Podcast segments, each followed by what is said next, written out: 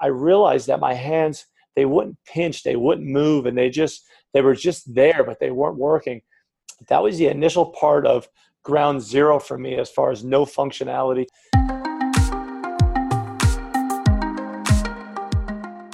Welcome to How Do You Feel, a podcast with info and inspo to help you tune in to your fitness, nutrition, and mindset.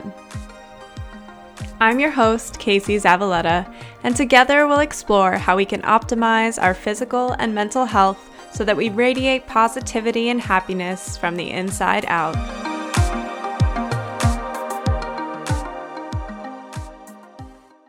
Hi, everybody. Welcome to this week's episode of How Do You Feel? I'm so glad that you decided to join me this week. At the time this episode is coming out, I am in Europe. I think that I'll be in either Barcelona or Madrid at the point this episode is released. But for now, while I'm recording this intro, I am in the ever snowy Toronto. I'm going to keep this intro short and sweet, but my guest that I have on the podcast this week deserves a really special welcome because it's someone that means a lot to my husband, Eric, because he used to be one of his strength and conditioning coaches when he played at Indiana University. And it's someone whose story I really admire, and I was just so honored at how open he was with some of the struggles that he's gone through, and then also open about his career and how it's evolved over the years. On the podcast, I'm speaking with Tom Morris. Tom currently serves as the Assistant Athletic Director for Athletic Performance at Indiana University. He specifically works with the men's soccer team, but he's also served as the strength and conditioning coach for track and field, men's tennis, and diving. He's developed and implemented sport specific strength, conditioning, flexibility, speed, and agility programs for all of Indiana's 24 men's and women's NCAA Division I programs. In 2012, Tom was out on a mountain bike ride. He doesn't even remember exactly what happened, but in the blink of an eye, Tom was off of his bike and seriously injured. It turned out that he had suffered a spinal cord injury that would leave him paralyzed from the waist down. Prior to the accident, Tom was obviously a full time strength and conditioning coach. He was also a triathlete, an adventure racer, and a cyclist. For someone whose life revolves so heavily around athletics, I think this was such a freak accident. But Tom is amazing. The way that he approached his rehab and the way that he looks back on what he's been through now is nothing short of incredible. And I don't want to paraphrase it because you really do need to hear it from him. He's an incredible guy. I loved all of his insights on coaching. And I'm overall just really grateful that he was willing to come on and have this chat with me. So I hope that you guys enjoyed this episode with Tom Morris. Hi, Tom. Thanks so much for coming on the podcast today. I'm really excited to get to talk to you. I appreciate the opportunity. Great to see you. Yeah, you too. Take me back to when you were younger. Did you know you wanted to be in strength and conditioning from an early age? No, not at all. You know, I, I grew up in the world of sport and um, I just love the competition, the camaraderie, the overall idea of just getting out there and competing. And that's what I did. I, I pretty much played every every sport since I was about five years old, and I loved it. It just was a thing that I, I was drawn to. It was something that I really craved. And then as I progressed up through, eventually, sport was over for me, and I found that at Penn State that I was no longer able to play football, and I just wanted to be around. I wanted to be around sport, and it was my almost natural avenue to, I guess, actually move right into. And it came from a professor of mine, ended up being a strength coach, and uh, he told me all about the field of strength conditioning. He's like, you can't, you can actually make a living doing this, and you could actually get in there and still be around the competition and just that overall atmosphere. And that was this big thing that I was drawn to, and it was kind of a natural fit for me. That's awesome. Yeah. So you went to Penn State and then you stuck around in strength and conditioning there as well after you graduated, right? Correct, yes. Cool. Yeah. I would love to hear about your time at Penn State after you were working. I know that Penn State football has quite a culture of winning, of success. So I would love to hear about what you learned about coaching in your time there. Yeah, so I basically I came into Penn State as an undergrad. I wanted to play football. It just didn't work out for me there. And so what happened was I ended up finding myself in the weight room. The culture of what Penn State is from football to just all their sports is just such top notch grade A high performers. And there's a great demand there, but there's a great organization as far as what winning is all about. And so I end up finding myself in this weight room training some of the most elite athletes on the planet and just loving the fact of you know what I got to do daily as far as you know not only working with them but actually pushing them to limits that they never thought were possible. I end up working with our, our soccer programs there and in, in basketballs and volleyballs. But then as grad school came around, I end up moving in and having, getting a graduate assistantship uh, with our football program. And then everything just ignited because the football program there, like you just said, is there's a winning culture there. There's a there's an idea of perfectionism and, and the idea of just making sure you're taking care of all the little things. And so for me, getting in there and understanding these high demand but high effort, it taught me a lot about coaching. But the number one thing it taught me was the attention to detail. Attention to detail is kind of that red thread, that common theme throughout all great programs. I think the attention to detail on doing the smallest of things really pays dividends later on. And I'll give you an example of that. Our head guy, uh, John Thomas, he was my boss, the director of strength and conditioning for a football team. He was so particular on each rep, each weight, everything that went on that if we were putting on weight for athletes, if it was supposed to be 55 and a half pounds, we had to figure out how to put that half a pound on there because it was about the fine little details that were going on. And the same was true with even how the rep was performed. If the rep was performed and didn't get a pause on rep number seven, but it did get a pause on rep number eight, well, rep number seven didn't, didn't count. So all of that stuff really paid into my eye as far as what really matters. And what really matters is those little, little things that end up adding up to an incredible amount. Because the bigger picture is the little kind of choices you have and the little things that end up adding up to your habits.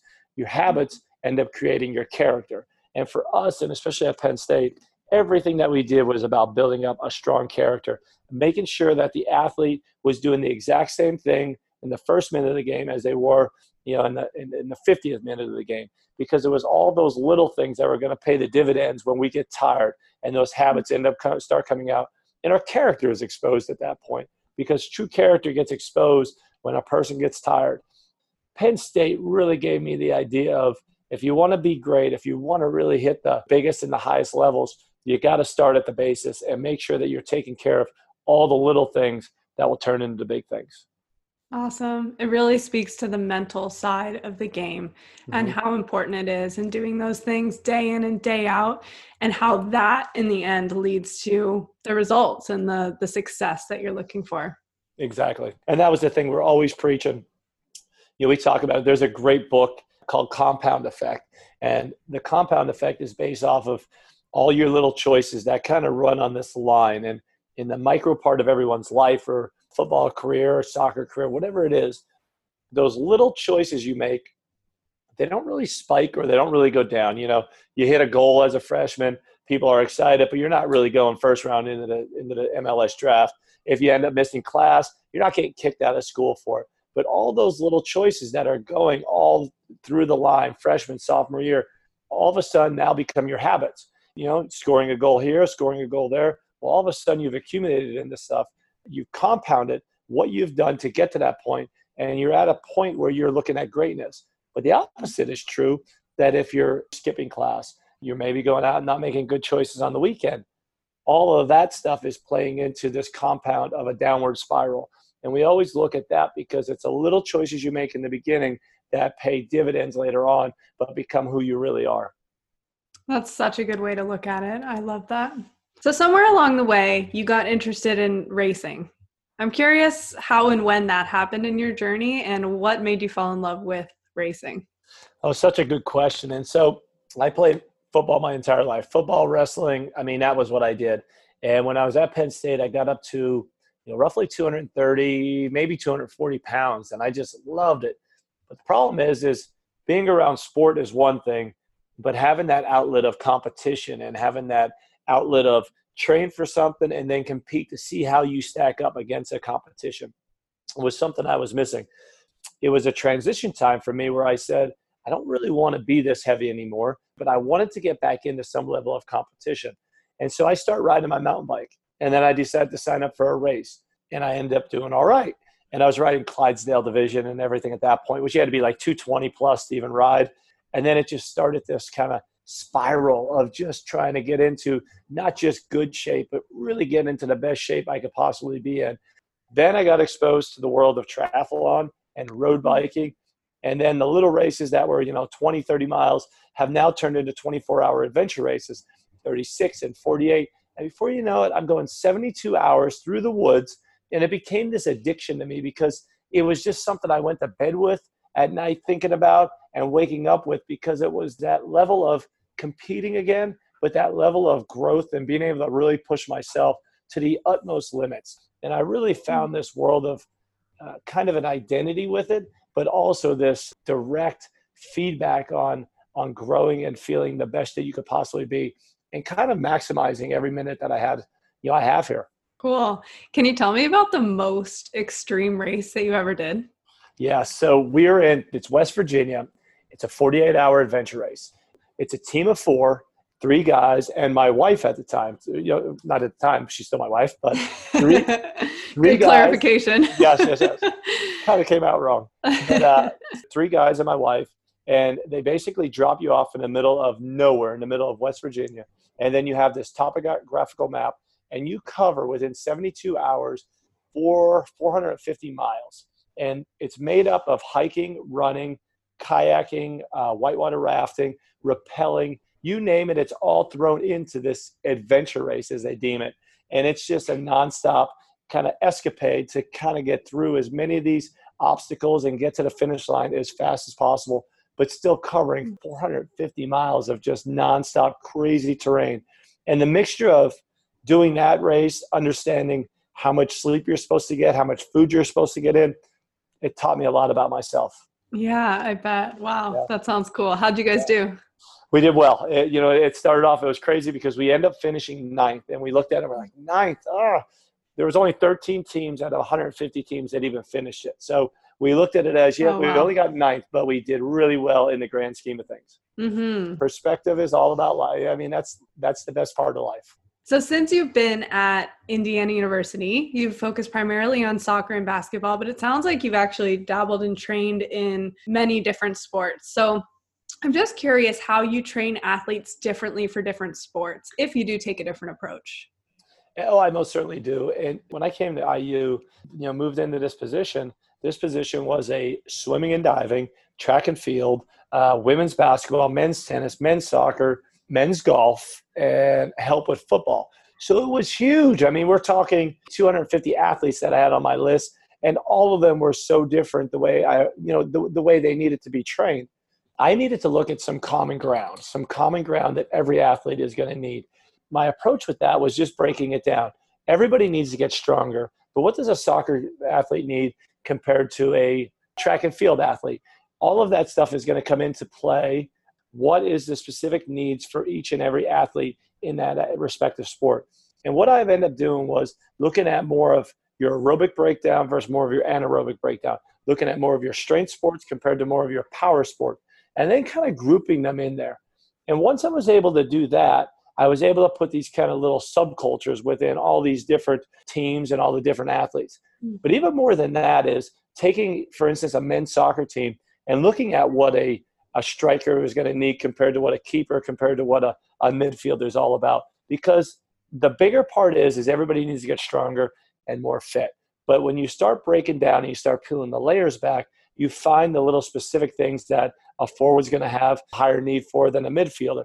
Now, the fortunate thing when you're writing up all these programs, we have a huge amount of technology that really balances that out. We're able to mm. analyze and pull this feedback off of each athlete really quickly and allows us to do a lot of programming very, very quickly. But the bigger gist of it is the grouping of what we're doing with, between aerobic sports compared to more of an anaerobic sports and then the strength and power thing but once you lay that out, you can really make some really specific needs to where you need it to go. What are some of the specific things that you train for soccer players? So, one of the biggest things is overall fitness. So, let's use uh, soccer athletes. What we know is this the overall fitness is a major component of it because even if you're a keeper, even though he's not moving, the elevation of heart rate that stays high throughout an entire game, especially when that ball is played on a certain side of the after midfield, it ends up being really, really crucial to making sure attention to detail is at the end of the game. So if they're not fit, their attention to detail goes out the window, and then we don't get the, the best out of them. So we hmm. always have that level of fitness. But I'll tell you the specificness of soccer in particular. So we know that the body runs at almost 100% capacity, or it moves at the best and most efficient way when it has balance. And what I mean by balance isn't the fact of standing on a Bosu ball or doing any of that stuff, but the balance between left and right, front to back, head to toe. And when we could figure out what that balance is, we could end up working on any deficiencies. And so for us, we do a ton of single leg exercises because seeing the single leg exercises, how their strength is compared to how their power is from right to left, will give us a better depiction on what that athlete's potential is actually going to be. So for our direct X's and O's, one of our foundational exercises, single leg squats. Single leg squats compared to the traditional double leg. I use double leg all the time before. And now that I've transitioned away from it, I've found that our athletes, we've gained seconds on our 30 meter sprints, we've gained seconds on our 510 agility, and our injury levels are way less than they ever were before. So if I had any advice to give, especially when you're training any kind of athletes, look at making sure the balance of right, left, front, back, head, toe is 100% efficient because the most well-rounded athletes move the best, particularly they have the, the least amount of injuries. But as soon as you throw an imbalance in there, everything goes to crap. It's a downward downward spiral. It's pretty cool that since you guys actually measure and track all these things and you're recording your athletes 30 meter sprint and you're at you're mm-hmm. looking at injury rates and things it's pretty cool how you can change something in your training protocol and then see the results of that and see that it's actually effective. Yeah. Well that's the name of the game for us. Everything that we do has to have a rhyme and reason. It has to have an objective and there has to it has to be measurable. We need to make sure that we're actually doing the things and taking the right steps to say hey this is working because if not we're kind of just mistaking activity for achievement because mm-hmm. we're not really getting anything out of it IU Soccer is also quite a successful organization. It's been historically the most successful soccer program in the country. Mm-hmm. I'm curious, being there and then having come from Penn State, what similarities do you see between those two cultures? Is it mostly that attention to detail that you're talking about? Yeah, I'll always refer back to that attention to detail. Mm. Uh, Todd Yeagley is just a genius, one of the best coaches I've ever been around. And it's the attention to detail, but even more is consistency. You know, in 2012, we won a national championship. We go into 2013 with almost the same returning team. We lost a couple, couple key factors, there's no doubt. But 2013, we had this incredible team. We're preseason number one. We have everything laid out. It's going to be a good run. Statistically speaking, back to back championships happen quite often. So, us going into this year is, yeah, we're feeling really good. We go into this year and we can't win a game. And so coach made some changes as far as personnel, but his overall way of doing things, we have a winning culture and we have a consistent way of doing and holding true to what we do as IU. We end up going in to the Big Ten tournament as the odd team out. We're going to be the first team in 30 plus years that has not gone the postseason as an Indiana soccer team, which is incredibly devastating unless you win the Big Ten tournament. And we go into that Big Ten tournament and make the run all the way through, and we end up winning the Big Ten tournament, getting the at-large bid and going in, and then making it a run through the, to the Elite Eight, which is a testament to the fact that even when things is all over the place, even when stuff is is crazy, there's that consistency in knowing what Indiana soccer is about and making sure that we're continually doing the right things because it will pay off. It's just sometimes it takes a little bit for everything to kind of mold and come together. And that's the biggest similarity I see because at Penn State, we were the exact same way. There were down years, but no one abandoned ship. No one pointed fingers. No one did anything. We just knew what needed to be done and we kept going. And before you know it, where we went to maybe, we didn't go to a bowl one year. The next year, we're going to, you know, a New Year's Day bowl. And it's using the same system. It's just being patient and doing what needs to be done. Cool. That makes total sense. Yeah. Speaking of 2012, 2012 was a very pivotal year in your life. I'm just curious if you could tell us about what happened that year um, that changed your life so much. Yeah, so on May 17th of 2012, I went out for this uh, training ride, and it was going to be a mountain bike ride, do this little four lap course. This was going to be kind of a, uh, a refining for a big race that week, and it was kind of a like the equivalent to a walkthrough. So I went out on this mountain bike ride, and on the fourth lap, I went around the corner and I hit something, and all of a sudden I found myself somersaulting through the air, and I end up hitting my head off of the ground. And that impact broke my C6, C7 vertebrae, which is basically saying I broke my neck. I laid there for over three and a half hours until two riders came by. I had surgery on it later on, and they fixed the spinal column, but the spinal cord was already damaged.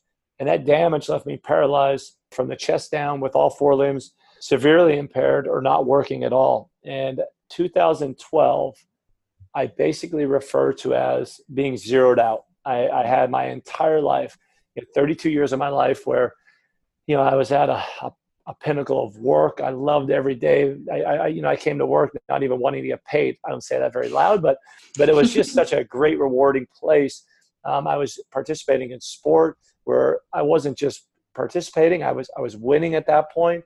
You know, and then I had a family that was just incredible, and this injury wiped all of that out or made a lot of it unknown. 2012, I spent the entire year busting my butt in rehab to gain back all of that independence, to be able to come back to work, and then to ultimately get back into sport. And to say it was, it was one of my, I, feel there's been a lot of uh, accomplishments in my life, mm-hmm. but to be able to go from such a high and then have it all taken away and to be able to fight back, it's hugely rewarding. And it's, it's a part of what's made me a better person these days. So C6, C7, that's pretty high. So you had lost functioning of your arms as well, which you've since regained full capacity of, right? Well, relative full capacity. So uh-huh. initially after the accident, uh, you know, I laid in the woods and I had my phone in my back pocket. And when I reached behind, I was trying to grab the phone out of this like triathlon jersey or any of those bike jerseys. And when I was trying to pull it, I realized that my hands, they wouldn't pinch, they wouldn't move, and they just they were just there, but they weren't working. That was the initial part of ground zero for me as far as no functionality.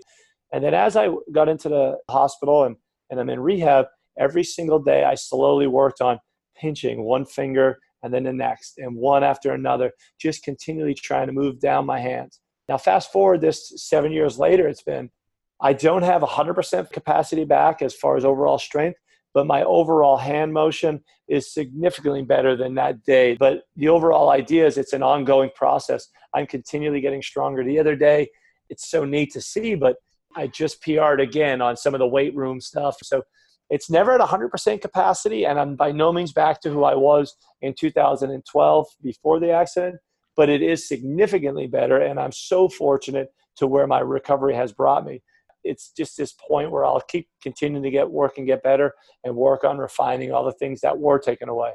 Mm-hmm.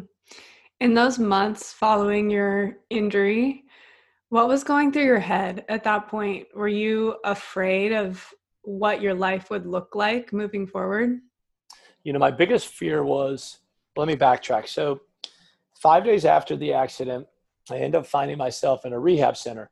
I was extreme. I was kind of you know cheerful. I was joyful. I had relatively speaking i was feeling really good. I mean i hadn't laid around for five days in a long long time. So yeah so i just i, just kind of chilled but i was extremely optimistic about i was going to be the success story. And i make the joke that i was telling everybody i'm going to be on stage with oprah. By the end of you know this week i'm going to be walking arm in arm with oprah winfrey. And and i was going to get this car. I had this whole thing planned out but that evening, on the fifth day, I had some things happen to me in rehab where I realized that it wasn't about walking again or even moving my hands or, or doing any of these things that were hugely valuable and I wanted.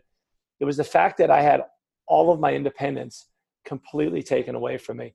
My wife was no longer, she was still my wife, but she ended up moving into more of a caregiving role. She ended up, you know, having to do things that I would never want to have done as a husband.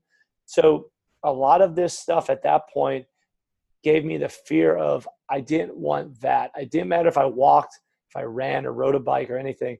But my biggest fear was I just wanted to gain back independence, and I was scared that I wasn't going to be able to do it.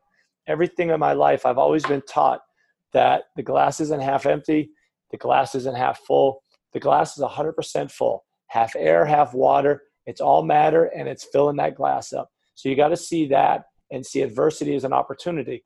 And for me, that was the only thing I could wrap my brain around and my thoughts around was if you quit, it's over and you've hit this rock bottom and that's where you're going to stay. And that's, and, and that's not what I wanted. But if I could see adversity as this opportunity, well, then who knows what'll happen. Even in the darkest times, even in the rock bottom times, I was fearful and I was scared, but I just kept hanging my hat on the fact of now just see it as an opportunity, grow from this, get better from this, do whatever you can to somehow bring back your life and however you got to do it just get there. And so that was the thing that kept fueling me. And then i worked little goals into that system. I tell all the athletes i know i, I told eric but it's all about little goals. If you could create little goals to continue to keep building up and continue to keep gaining momentum with well then who knows where you're going to end up but if you think of the big goal and i thought of independence and i just thought about getting there I didn't have a blueprint to how, how to build up into that. So those days of just sitting there and, and questioning, will I become independent again? Will I gain back my life? I'd sit there with the toothpaste, you know, just work on squeezing the handle, squeezing the tube, and putting it onto the toothbrush.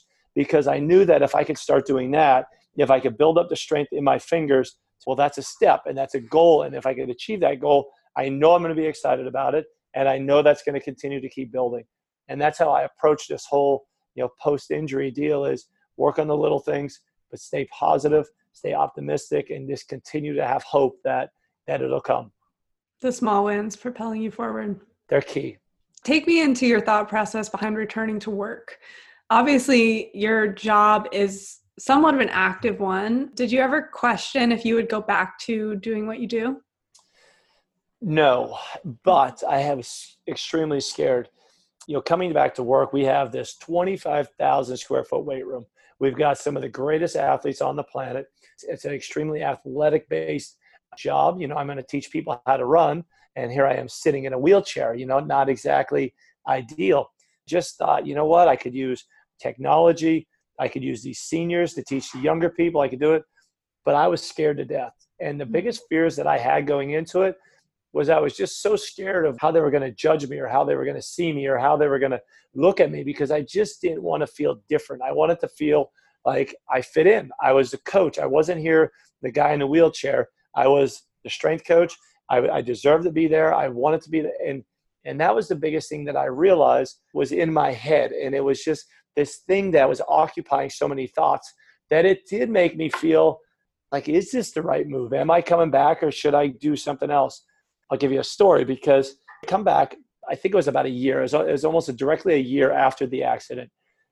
I come into the weight room and the women's basketball team is there. And I quickly realized that I forgot something in my car.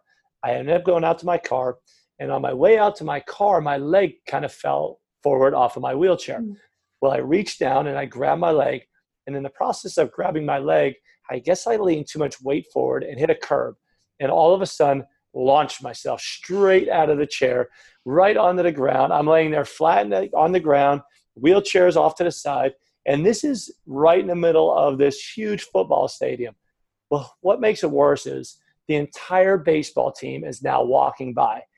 This whole day, all I feared was I didn't want to be seen different. Now I'm the guy not only in a wheelchair, I'm not even in a wheelchair and I'm laying on the ground. So two guys yell over, Hey, can we help you? And I said, yeah. And they come walking over and they're talking about the night before. And they asked me if they need what I need. And I asked them just to pick me up, put me in the chair. They throw me in the chair, they ask if they need any more help. Um, I say no. And they end up going back and, and, and go downstairs. So I get to my car, grab the stuff. And then on my way back down, all I'm thinking is, is I'm going to have to go down there. I'm going to have the coach come up. I know he's going to be worried. These athletes are going to have stories about picking up the guy in the wheelchair. And I end up coming into the room and no one said anything. Everybody just said, Welcome back. And no one brought it up. And I trained our teams. I spent the entire day in there. We had great lifts, but I waited and I waited and I waited. And then coach came over. Uh, we were talking, but never brought it up. It was never brought up until about a month and a half later when I brought it up and I told the story, and the coaches, hey, we didn't know that happened. We had no idea. No one spoke anything of anything that actually happened to me that day. Why that's so significant is all of the stuff in my head was in my head, and no one else was even thinking it. And I think that's just so true to how many things that we are we go through in life.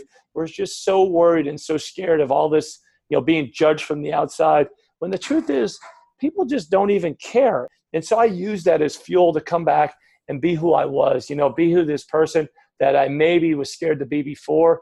I've given myself permission to say, yeah, I, I don't care if you don't agree with me on it, but just know that everything that I'm saying and doing is coming from a genuine, loving, caring place. And and it's really, really helped me come back and transition back into this work environment that is hugely a, a movement based uh, athletic environment.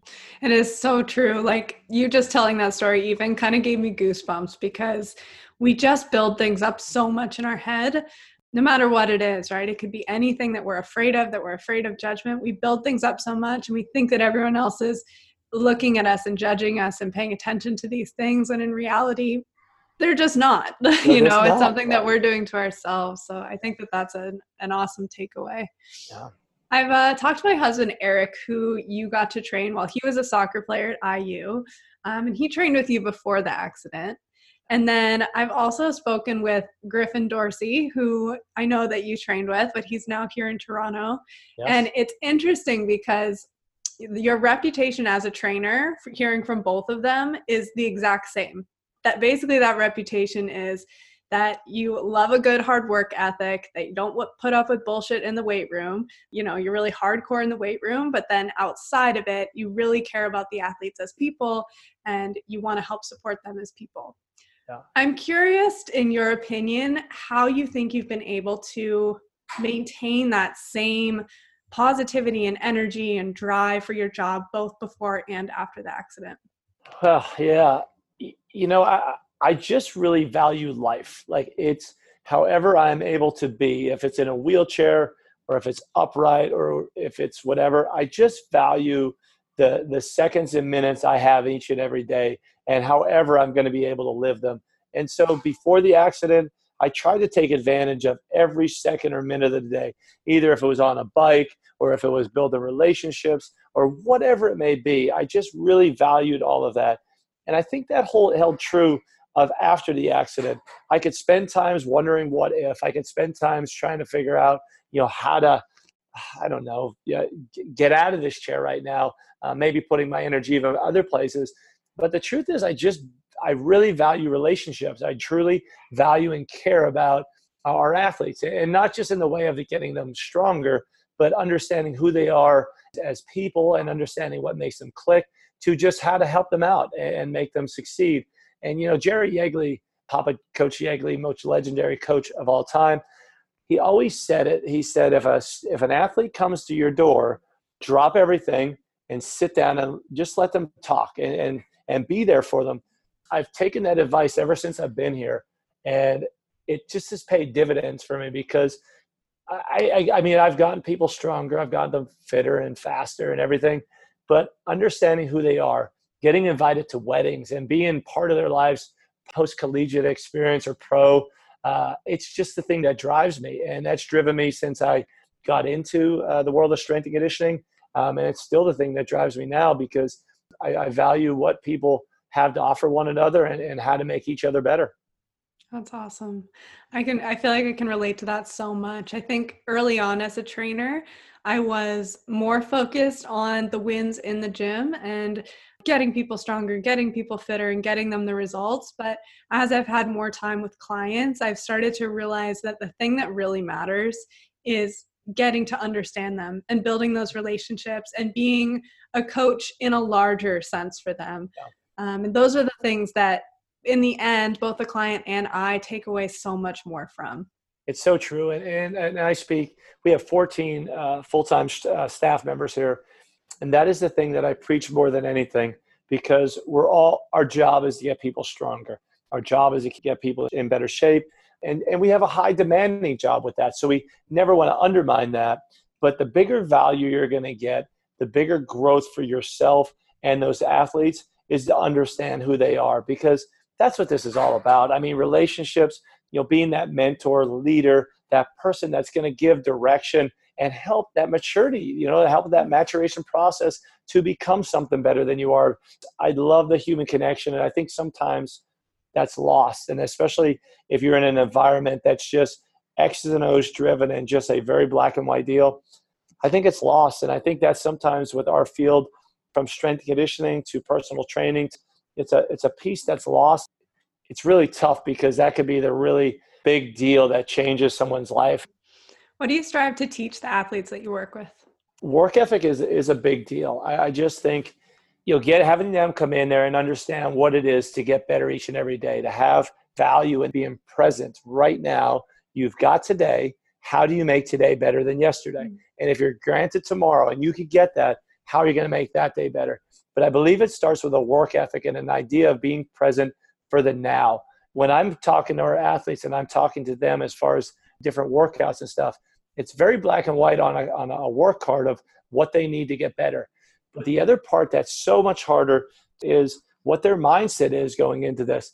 The ability to say, not just I'm going to get better here, but to actually push through the wall and physically have confidence in themselves that they're going to be able to take this and continue to keep striving to a big picture of who they are and what it's all about.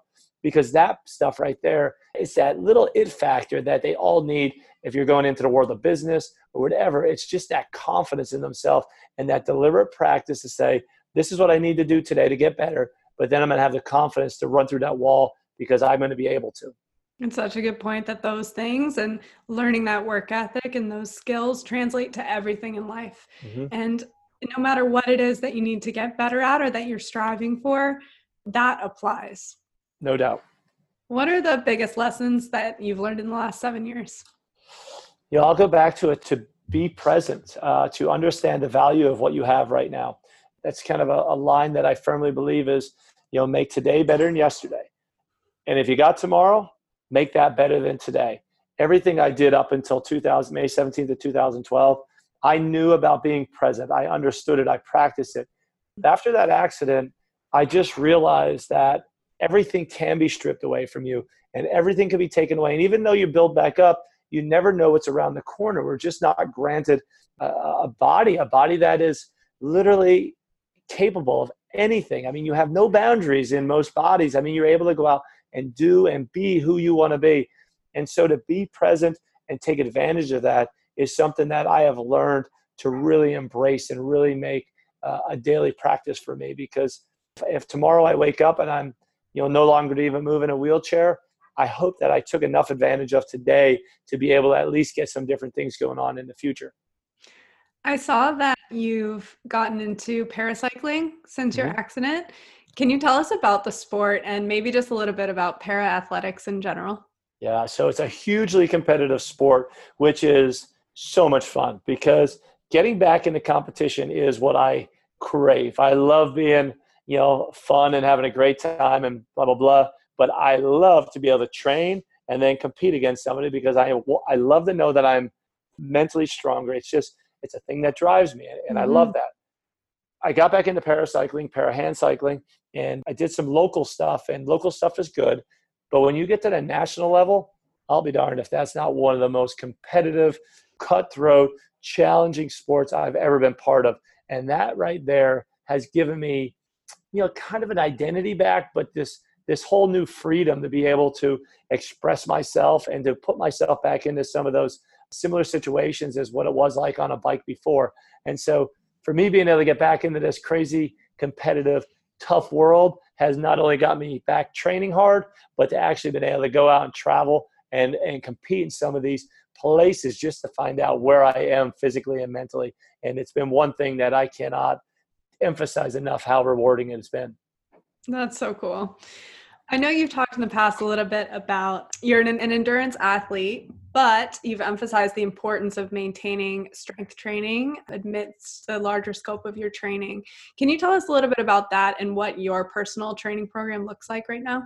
Yes. My whole system is basically work on endurance. But the idea of strength training is always foundational to making sure endurance is at a high level. So if you have a weak body, well, then your fitness is ultimately going to suffer because if you don't have that strength throughout the joints and just making sure that everything is structurally sound, you can never fine tune that Ferrari engine because something will ultimately break down.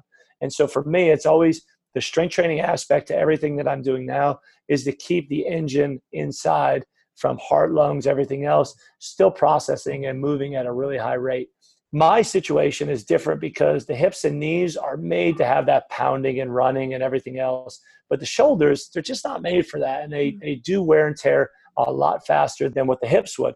Everything that I'm doing daily is with the mindset of making sure I could promote more longevity throughout shoulders, back, through my neck, everything else, so that I could continue to keep getting out there and practicing and working just as hard in the endurance world. I encourage everybody, even in our cross country athletes, to make sure that they're still out strength training because if that breaks down, tendonitis flares up, all those little things flare up, well, and then you can't go out and practice. And then you're technically not even the athlete that you really want to be. And it could have been prevented just by doing some basic range of motion strength training exercises. Yeah, that's such a good point. Strength training is the thing that keeps your joints healthy. So then you can use them in these endurance sports where you're using them over and over and over again in these repetitions. Exactly. And there's the other part of that is endurance sports like running or biking, this is repetitive over over and over action that's happening, you cause a tremendous amount of wear and tear, a tremendous amount of breakdown because the body gets in those patterns and then all of a mm-hmm. sudden there's nothing to counter that pattern. So strength training is basically going opposite of that. So if you're a quad dominant sprinter, you're working the hamstrings, taking that lunge pattern into a reverse lunge pattern to get away from what is typically going on in the sport itself. And if you think of injury, I mean, injury occurs, you know, from Achilles to hamstrings to even shoulder injuries. 90% of the time, it's because that shoulder is always rotating forward and there's a lack of strength there. truth is, we should be doing the complete opposite of that to get us out of those patterns. Awesome. I love that. Yeah, such a good point. I had Eric on this podcast a couple of months back, kind of early on in the show, but he was talking a lot about how much his professionalism has evolved since he's been in the MLS and since oh. he's been a pro. So I'm just curious because you knew him before he was a pro when he was in college. I'm curious if you have any funny stories about him from when he was training with you. So I do. And, you know, Eric has always been a pretty high level professional. I mean, he, with all things being said, we get 18 year olds in here, ugh, and sometimes they're off the wall. They drive me crazy. And maybe Eric is, doesn't fall far from that, but I will tell you this. So there's this summer where we were basically, we're working out and we had the entire team ready to lift. They were supposed to meet me at eight o'clock in the morning. Out of 20 guys, we only had about six guys show up. And this was the point when they had a great senior leadership. It was Harrison Petts, Kayla Kostansky, all these guys. And they said to me, Well, this is bull. You know, let's go get them. So I hopped on my bike and then they are going in a run. So what we did was systematically go to all the different houses where all of the soccer athletes lived. And we start pulling them out of bed. I got to Tommy Meyer's house and we went in and then I opened up the door and there Eric sat. Now Eric wasn't even on campus. He, he just got on campus. He was a freshman at that time. And I came in and he was with about four others and they were all staying with Tommy. And I came in there kind of like a raving banshee, yelling at them to get up. And Tommy, we had to get going, all this. But I'll be darned if Eric didn't jump up and the only pair of shoes he had were these big boots. I mean, these big boots that he used to tie. We jump out, we started running. So Eric and a bunch of three or four other of the freshmen and Tommy Meyer jumped into about a six minute pace for the next three miles, running full speed all through campus, doing this big entire 5K loop at a, like a six minute pace. Yeah, he gets back to the stadium and he completely collapses, but never quits the whole entire time. And he's in boots. In his boots, back- that's the best part. That's hilarious. oh, yeah. It was incredible. But I'll be darned. From that point, everybody told me, you know, he was a big time recruit coming in. And so I was aware of it. But when he was out there trying to run, you know, he's kind of running, but he looks so bad. And I'm like, there is no way this guy is a great athlete, but I got to put it on him. It was the fact he jumped into a really fast pace and he ran in boots because the next day when he woke up and he did train, totally impressed. And I mean, ever since then, he's been literally one of my favorite guys that has come through because he's been the, he's been one of those guys that has done everything possible to make himself better. And uh, it speaks volumes to the fact of he did everything then so that now he's having that career that he's having right now, which is you know off the charts. And I wish him nothing but the best. It's no surprise to me because he always, no matter what was said, no matter what was done, he put in the effort, he put in the work. Now here he is. I don't know how many years he's in the. How many years is he in the MLS? This is like seven or eight. I think. Unbelievable. I mean, that yeah. is a career right there. I love that. So it's it's it's incredible stuff what he's been able to do and what the program is too. Because him coming here, he knew that that's the demand of what IU being an IU soccer player is about. He lived up to that demand, and he's had some bumps in the road, but he's always come back, and he just keeps fighting and fighting. And he's a tough dude, I'll tell you that. So, so that's my Eric story for you because it was pretty darn awesome because so many of them would have bailed out at that time. Yeah, that's hilarious. I'm I'm impressed that he stuck with it. That's good. I've never heard that one. Oh yeah, it's good. Cool. Uh, well, I just have one final question for you. This is a question that I ask everybody that I get on the podcast. I'm curious what makes you excited to get out of bed in the morning? It always comes back to growth. What can I do today to make me just a little bit better than yesterday? Is something that every single day I come out of bed with and I journal and I make sure I lay out. I love to grow and just get better. It's an addiction for me that I just love. The time here is so limited. I mean, I've been injured for seven years. They're pretty challenging years. I mean, this life is is it was a lot easier before. And the fact is, I feel like that was yesterday that I just got injured. I hope that I make it to 85 because at 85, I know I'm going to look back and go, that went by really fast. So every time that I get out of bed, I just want to get better or make people better, however it comes across.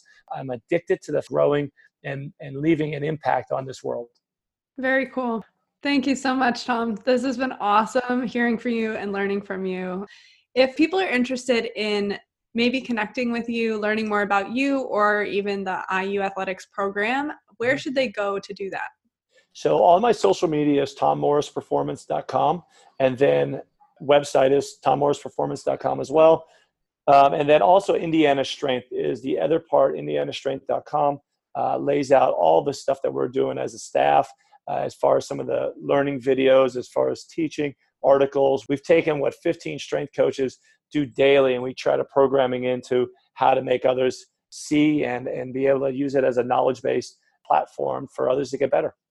That sounds great, and I'll link all of that up in the show notes as well, so people can get in touch. Very cool. Awesome. Thanks so much, Tom. Thank you. Have a great day. Thanks so much for listening to this week's episode of How Do You Feel? Remember, a new episode comes out every Monday morning, so make sure you subscribe on either Apple Podcasts, Spotify, Stitcher, or Castbox so that you don't miss an episode. If you have someone in your life that you think would benefit from all the awesome things that we talk about on How Do You Feel and the amazing guests that we have on each week, please share the show with them. All right, guys, I think that's all I have for you. I hope that everyone has an amazing week and make sure you get out there and do something that makes you feel good today.